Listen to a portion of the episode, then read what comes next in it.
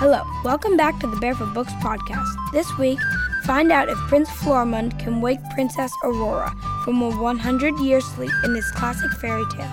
After the story, be sure to go to barefootbooks.com to find the complete Barefoot Ballet Stories collection.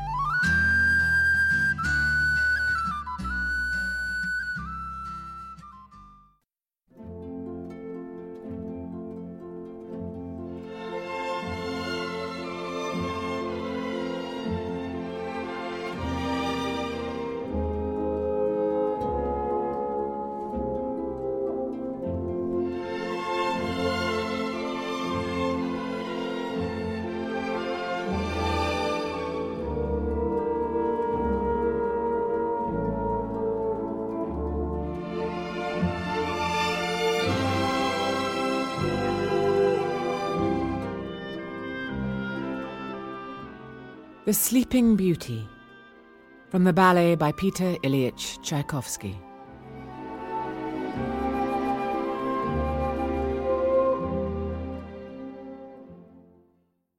Once upon a time, when fairies still bestowed both wishes and curses, a certain King Florestan ruled a green and lovely land. Spring and summer were long and gentle. Autumn was a riot of colour and winter laid a cool hand upon all. For many years the kingdom was a happy place, and the king a monarch who loved to do good. Now Florestan and his queen had almost everything they wanted or needed, except for a child of their own. Year after year went by, and they had all but given up hope when the queen gave birth to a baby girl. They named her Aurora, which means dawn for indeed a new day had dawned in their lives. As was the custom of the kingdom, the king sent out invitations to all of the fairies to attend Aurora's christening. Led by the beautiful Lilac, the fairies came in a whisper of wings and shimmering and gossamer party gowns to dance around the baby's cradle. Then they gave baby Aurora her christening gifts. I will give you generosity of soul, said one, touching the baby with her hand. And I a contented spirit, said the next. The fairy of bravery kissed the baby on the forehead. You shall be self assured and very courageous. Then followed three more fairies who gave Aurora the gifts of truth telling, beauty of face and voice, and lightness of heart. At last, Lilac came forward in her gown of palest purple trailing lilac blooms.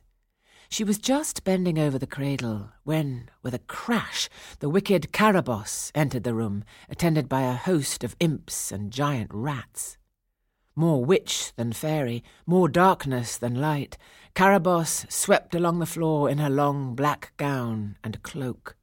She stomped across the great hall and shoved her hideous face into baby Aurora's. Pah! she exclaimed, and spittle splattered the baby's blanket. Then the witch turned. Raising her right hand, she pointed at the king and queen.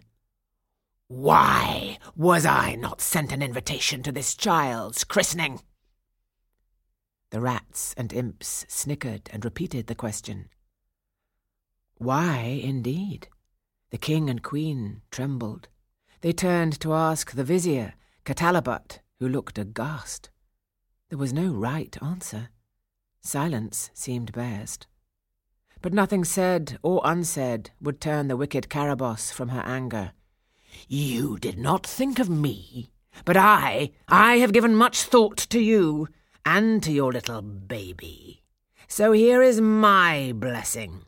This little bit of sunlight, this aurora, shall soon fade, when she reaches her sixteenth birthday, she shall prick her finger on a spindle and fall down dead. Ha! Ha ha ha ha ha ha ha! chorused the rats and imps. The king and queen and vizier recoiled in horror. The fairies were in such a state their wings beat as fast as a humming-bird's in flight. One by one, and two by two, they begged Carabosse to change her mind, but the old witch would not, or could not, undo what she had just done. At last, Lilac came forward, her mouth set in a thin line. Wait. I have not yet given my blessing to the child. And while I cannot lift the curse entirely, I can soften it. The room was hushed, waiting. Lilac continued. When Aurora is sixteen, she shall prick her finger on a spindle and fall down. That is beyond my changing. But she will not be dead. No, she will fall into a long sleep which can only be lifted by the kiss of a handsome prince. A long sleep. The whisper sped around the room. Carabosse growled at Lilac like a wild animal at its tamer. She made a wicked, angry sign, and her imps and rats chittered. But Lilac only smiled. This made the old witch even more furious. Begone, Carabosse! cried Lilac, raising a hand. Trouble this kingdom no more, and take your familiars with you. The Lilac Fairy's magic was powerful enough that Carabosse was forced to flee, wrapping her long black cloak around her. The rats and imps darted after her.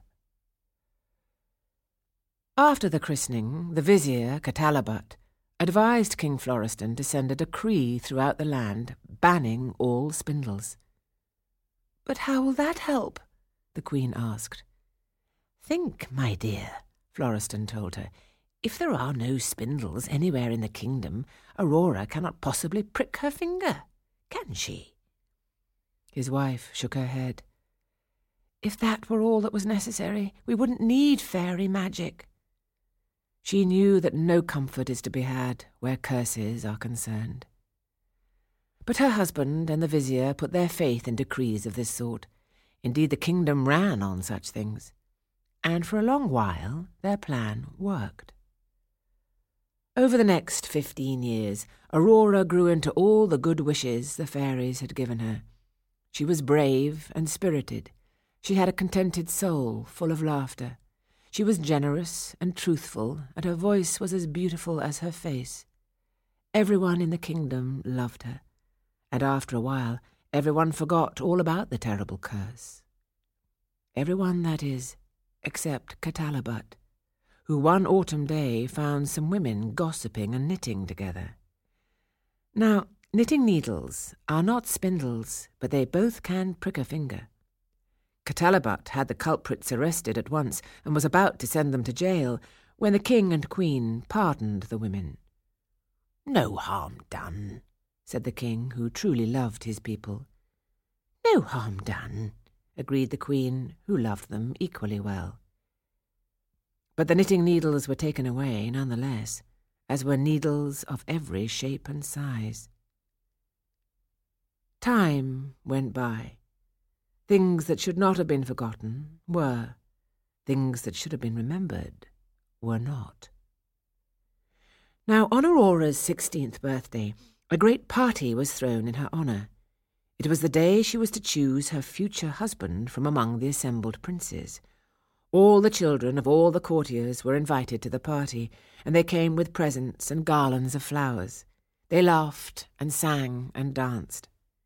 Then, one by one, the eligible princes were introduced to Aurora. She smiled at each of them in turn, for she'd been brought up to be polite. She listened to their vows of love. Yet she remained unmoved. Perhaps she did not feel old enough to be married. Perhaps she did not like any of the princes enough. Or perhaps, since this was her birthday party, she just wanted to laugh and sing and dance the night away without having to make such hard choices. As she danced, with one prince and another, with the children, then by herself, she felt full of joy. And that joy illuminated her features as if she had been lit from within by a bright candle.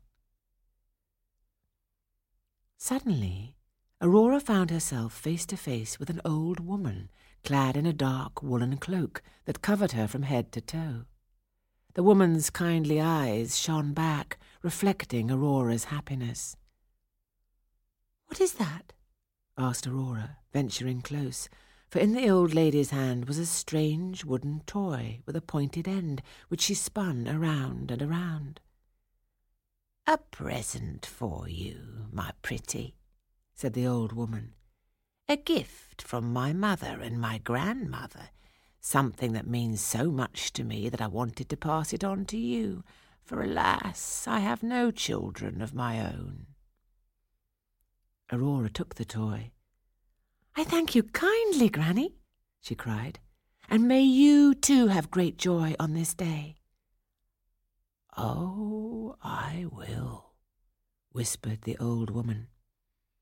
Then Aurora took the toy and turned it over and over as the old woman had done, and the pointed end pricked her finger. Oh! she cried in surprise. Oh! Suddenly feeling faint, she stumbled across the room, then swooned in front of her parents seated on their thrones. The old woman suddenly flung off her cloak and stood before them in a black satin dress, sparkling with dark stars. Carabosse! the king and the vizier Catalabot cried together. It is indeed I, cackled the wicked fairy. You may have forgotten me, but did you think that I would forget? The queen screamed and slumped into her chair in a dead faint. A hush descended over the revellers. Suddenly there was a flash of purple fire, and the lilac fairy appeared. She pointed to Carabosse. Begone, you old witch, for you have already done your worst. Carabosse left, but she was laughing all the while. How can you help, dear Lilac? wept the king, for my child lies dead at my feet. Lilac shook her head. Your memories are truly faulty, my king. Remember, I told you the princess would not die, but merely fall asleep. What good is a sleeping princess to the kingdom? asked Catalabot quite sensibly. Then, suddenly recalling the rest of Lilac's promise, he added, And where shall we find a prince to kiss her? He looked towards the four princes who had already vowed to love Aurora. But the lilac fairy knew that none of those princes was brave or strong or smart or sensitive enough for Aurora. So she did what any good fairy would do. She put the entire kingdom to sleep with a wave of her wand. For would it not have been a real tragedy if Aurora had outslept them all? The king slept with the queen in his arms. The boys and girls slept. The four princes slept, as did all the other guests the cooks and courtiers, the guards and gardeners, they all slept. And as they slept, a great briar hedge grew around King Florestan's castle, a hedge with deadly thorns, to keep the kingdom and its sleeping inhabitants safe from all intruders. Now that magical sleep went on for a hundred years. Meanwhile, Outside the kingdom, there were revolutions and wars, and then peace once again, and brand new countries rising from the ashes of the old. In one such country, far to the east of the castle and its briar hedge, lived Prince Florimond, a young man of great energy and wit.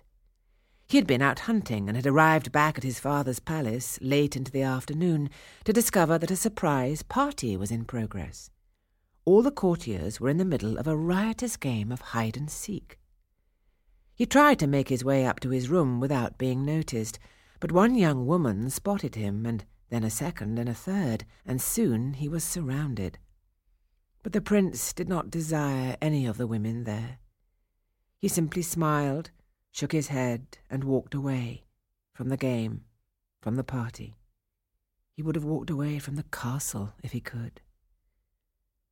Suddenly a beautiful fairy appeared before him, as if from nowhere. As it had been years since any fairies had appeared in the world, the prince was understandably surprised. But being a young man who read books, he recognized her at once. The purple gossamer gown and the shimmering wings gave her away. Lilac was as beautiful and changeless as magic allows. She called the prince to her. If this party is not to your liking, she said, I can promise you a grand fairy hunt instead. A fairy hunt certainly sounded more interesting than his father's surprise party. So Prince Florimond nodded in agreement and followed Lilac down the steps.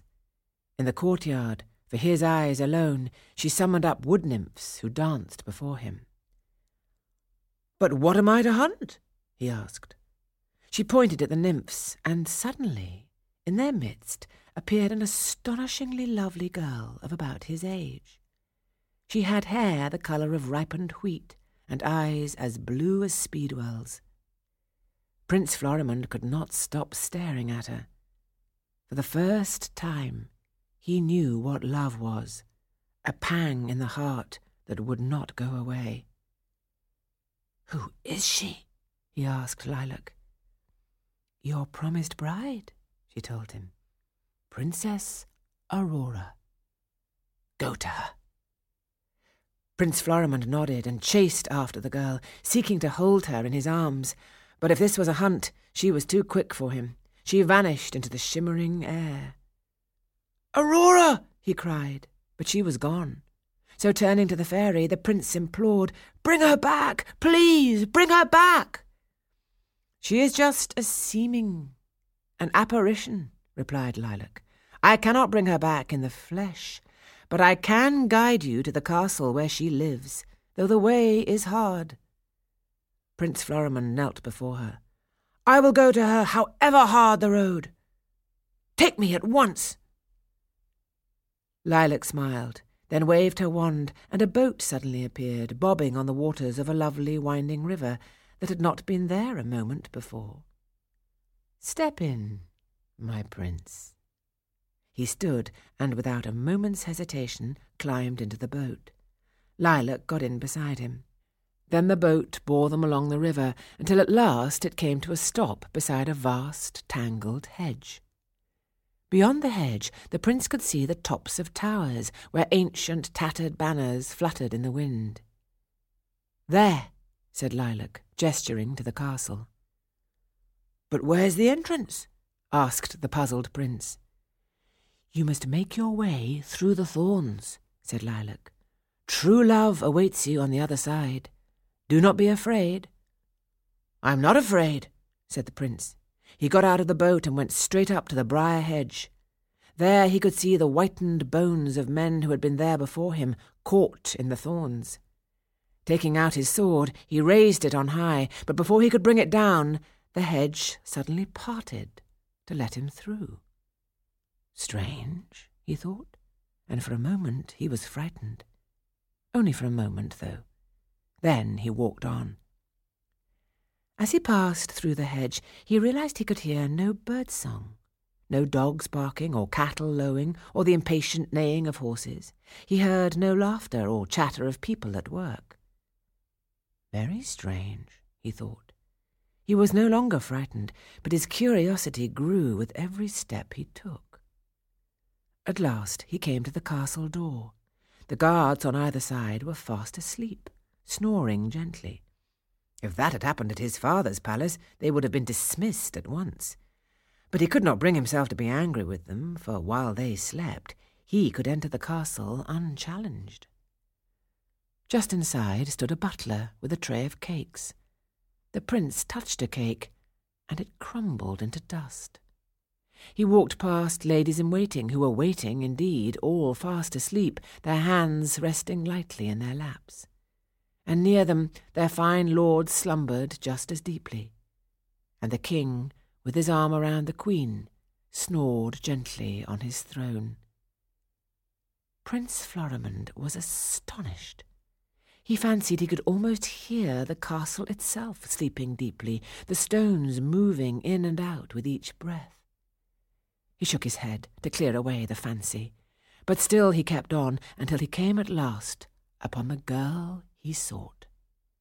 Princess Aurora, asleep in the exact spot where she had fallen a hundred years before. In her sleep, she was as lovely as when he'd first beheld her, an apparition brought to him with a lilac fairy's magic. Kneeling down by her side, he touched her cheek. It was warm beneath his fingers. He bent over and kissed her on the lips, and her eyelids fluttered. When they opened, he nearly drowned in the blue depths of her eyes. You, she whispered. You, he answered. It was a pledge. The castle awoke at once, the stones no longer dreaming, king and queen and vizier, the little maids and ladies and gentlemen, the snoring guards and gardeners, butlers and builders, cooks and coachmen, all woke up. In no time at all, they turned the old birthday party into a wedding celebration. As at the christening, so many years before, fairies fluttered in, their gossamer gowns shining with gold and silver and precious gems. You whispered Florimond to Aurora, are the most precious jewel of all. Then, with the fairy's approval, all the heroes and heroines of fairy tale came to call. First to arrive was Puss in Boots with his partner, the white cat. Next came Princess Florine, all in blue, and with her the bluebird of happiness. Red Riding Hood raced in, chased by the wicked wolf, followed by Hop o' My Thumb and his brother, escaping the troll. Then came Cinderella and her prince, and the Fairy of Diamonds. At last, the music began to play for the prince and princess alone, and they danced before their guests, who laughed and applauded with delight. Because, as the lilac fairy said to the king and queen, as they watched the couples spin around and around, these two will indeed live happily ever after. That's all for today's episode. Thanks for listening. Now you can visit barefootbooks.com slash podcast to find special offers, join our email list, and listen to past episodes of the Barefoot Books podcast. See you next week. Bye.